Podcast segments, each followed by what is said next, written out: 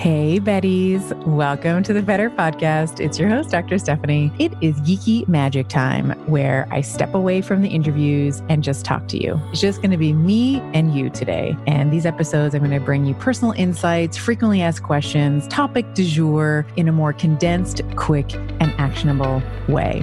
I go hard on the geek, wrap it up with sprinkles and magic for you to do and be better. All right, Betties, welcome back to Geeky Magic and continuing our series into a deep dive into my book, The Betty Body, which has reached number one in over 20 uh, health categories, was number eight in all books um, on Amazon last week. So, super, super proud of the impact that it's making, of the Bettys that it's reaching, and the Bettys, the future Bettys that are going to be transformed as a result of it. So, if you have been listening to this series, we have been talking about hormones. We have been talking about all those different permutations of hormones, whether it's high estrogen, uh, low progesterone, high testosterone, low testosterone. We've talked about how morning routines are sexist. We've talked about evening routines, the importance of sleep, the importance of sex and orgasms. And at this point in the book, and this was very strategic on my part, we now, at this point, chapter eight, start talking about nutrition. And there's a real reason why I didn't start off with nutrition because you know, ec- you know, as much as nutrition is important, we really do need to take into account that nutrition is going to affect everybody a little differently. And if you are someone who for example, runs estrogen dominant, you are going to need a specific nutritional tailoring to your unique hormonal environment. The same is true if you are androgen dominant or you don't have if you have low testosterone. So I wanted to bring the food conversation, the nutrition conversation about halfway through the book. So out of the 13 chapters, this is chapter 8 and we do a deep dive into ketosis for women. And of course, this can be this is something that is front and center and has been front and center in my world for the past 5 or 6 years when I first started playing around with a ketogenic diet. I was doing it like the guys were doing it uh, bacon, butter, burgers, and repeat. you know, bacon with a side of bacon with some extra bacon. And really, this chapter is how to structure a ketogenic diet for a woman. And there are some primary goalposts that we really want to be making sure that we hit as a woman. So I talk about this in the book. We talk about the value of resistant starches. We talk about the value of insoluble fiber and some of the other components of a female specific ketogenic diet. And as you very well know by now, if you've been listening to Geeky Magics, of course, uh, I've wanted to do part story time. So I want to read you an excerpt from the book and I want to give you a little bit of a behind the scenes around the excerpt or the chapter itself. So this excerpt that I'm going to read to you is about cholesterol because this is one of the perhaps most hotly debated, potentially misunderstood uh, molecules. It is it has been vilified in the past. We've been told to not eat uh, our egg yolks. We've been charged extra for just egg whites at the said, you know, at brunch places. And, you know, been told to avoid cholesterol containing foods because of this idea that cholesterol um, causes cardiovascular disease or that it causes um, um, atherosclerotic uh, processes, where we're starting to see this atherogenic plaquing um, in the uh, or on the uh, arterial wall. And I wanted to really address this because a lot of people who first come to keto will say, well, what about my cholesterol? Aren't I going to have a heart attack because I'm eating so much fat? And we do discuss some of the different permutations of people who respond to the ketogenic diet. Um, it has been my observation, and I believe that this is also reflected in the literature, that about 80%, 80 to 90%, really depending on where you are in the world, most people have a positive response to implementing a ketogenic diet. Now, there are some genetic uh, factors at play here. There are some people who really are uh, what we call hyper responders. So, people who do not uh, metabolize fats pro- uh, properly, specifically saturated fats. But as I mentioned in the book, this really runs at a very low rate in the population, anywhere between 10 uh, and 20%. So I've given you in the book, we actually outline all of the lipid markers that you should be looking for, maybe when you first start your ketogenic diet, and then something for you to monitor over time with your primary health care provider. Um, and we've I've had lots of conversations about this on the podcast. If you want to uh, go back and listen to my conversation with Dr. Ethan Weiss on cholesterol, I think that you'll find that also a really great conversation as well.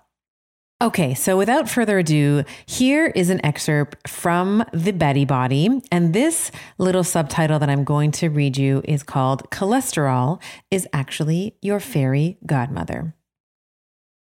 Now, I understand that this statement may be shocking to some, especially those of you who grew up in the low fat, high carb diet era, like I did. We've been told that fat clogs our arteries, it raises our cholesterol, and it primes us for heart attacks.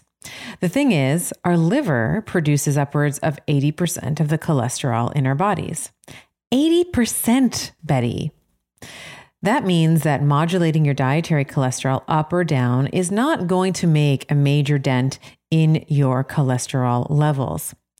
And if you are too aggressive in your cholesterol lowering efforts from your diet, your liver, that wily, smart minx that she is, will start to increase her production of cholesterol to make up for the lack of it in your diet. On the contrary, it is in the consumption of excess carbohydrates where we run into a problem.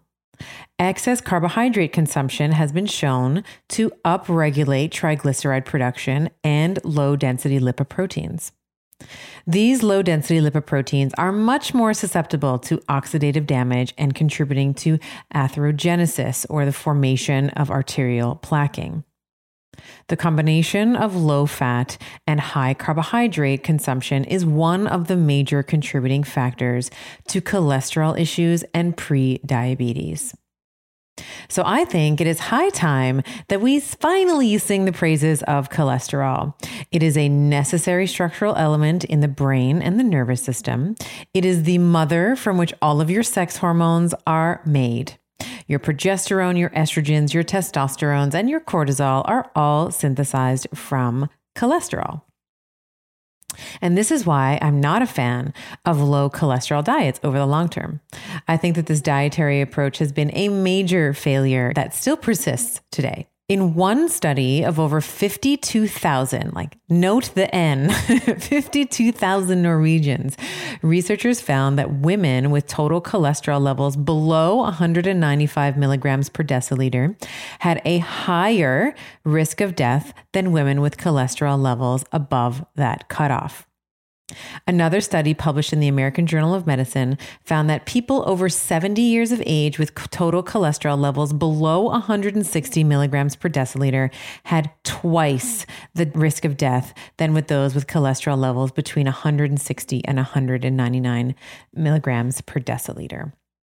And so I go on from there. But you can see that cholesterol has been demonized potentially inappropriately. And, and while I'm certainly not suggesting that there's a one size fits all for any given nutrition protocol, I think that most of us are more fearful of cholesterol than we really ought to be because as I'm as I as you heard in the excerpt, it is the um, major constituent in our brain and our central nervous system. We really it's very important for our brain in order to function properly.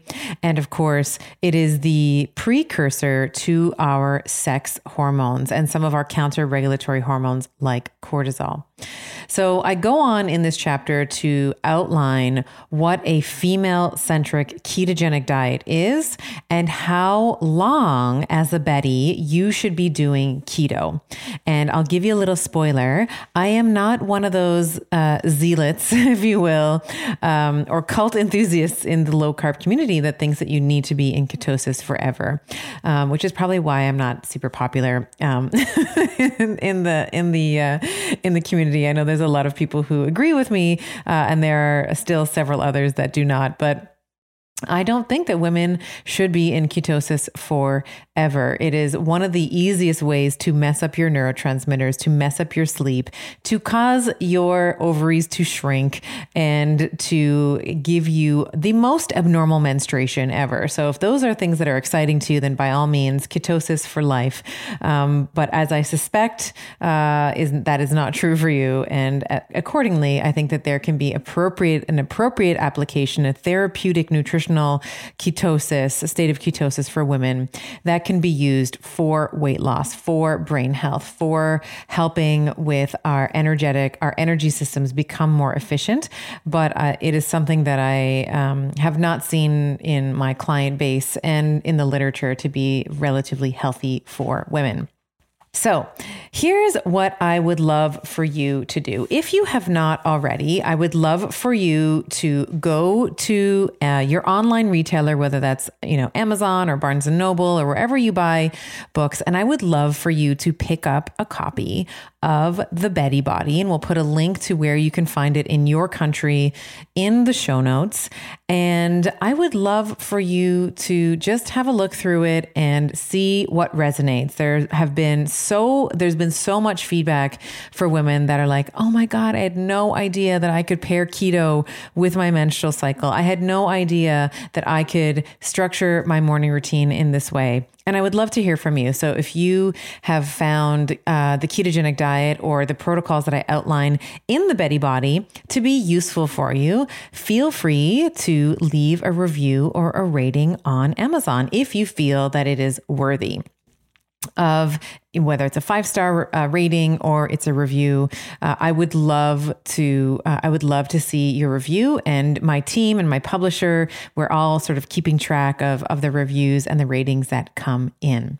So, with that, my dear Betty, I hope that you are having a wonderful, geeky, magical day, and we will see you very soon for our next segment in Geeky Magic. So next week, we're actually going to talk about keto cycling. So we've been talking now about how to structure, you know, a, a, a full spectrum therapy, or I should say not full spectrum, but a therapeutic intervention of ketosis where you're consistently in ketosis. And the next chapter, keto cycling for all women, is up on the dock for next week's Geeky Magic. Until then, I love you and I'll see you real soon. I hope you enjoyed today's episode. For those of you who want to continue on this week's Geeky Magic Carpet Ride with me, visit bettershow.co forward slash show notes. You'll find research, links, summary notes, musings that I prepared in preparation for the podcast, and I often throw in some of my best practices, bonuses, and links. All the juicy bits are in there for you. And now for the obligatory legal and medical disclaimer. This podcast is for general information only, and the advice recommendations we discuss do not replace medicine, chiropractic, or any other primary healthcare provider's advice, treatment, or care. In the consumption of this podcast, there is no doctor patient relationship formed and the use and implementation of the information discussed are at the sole discretion of the listener. The information and opinions shared on this podcast are not intended to be a substitute for primary care, diagnosis, or treatment. This episode is brought to you by yours truly, Dr. Stephanie Estima, and Leverage. Leverage handles all production, creates the images that you see on my social media, and takes out all my awkward pauses. They are my secret magic bullet. You can visit them at getleverage.com forward slash better.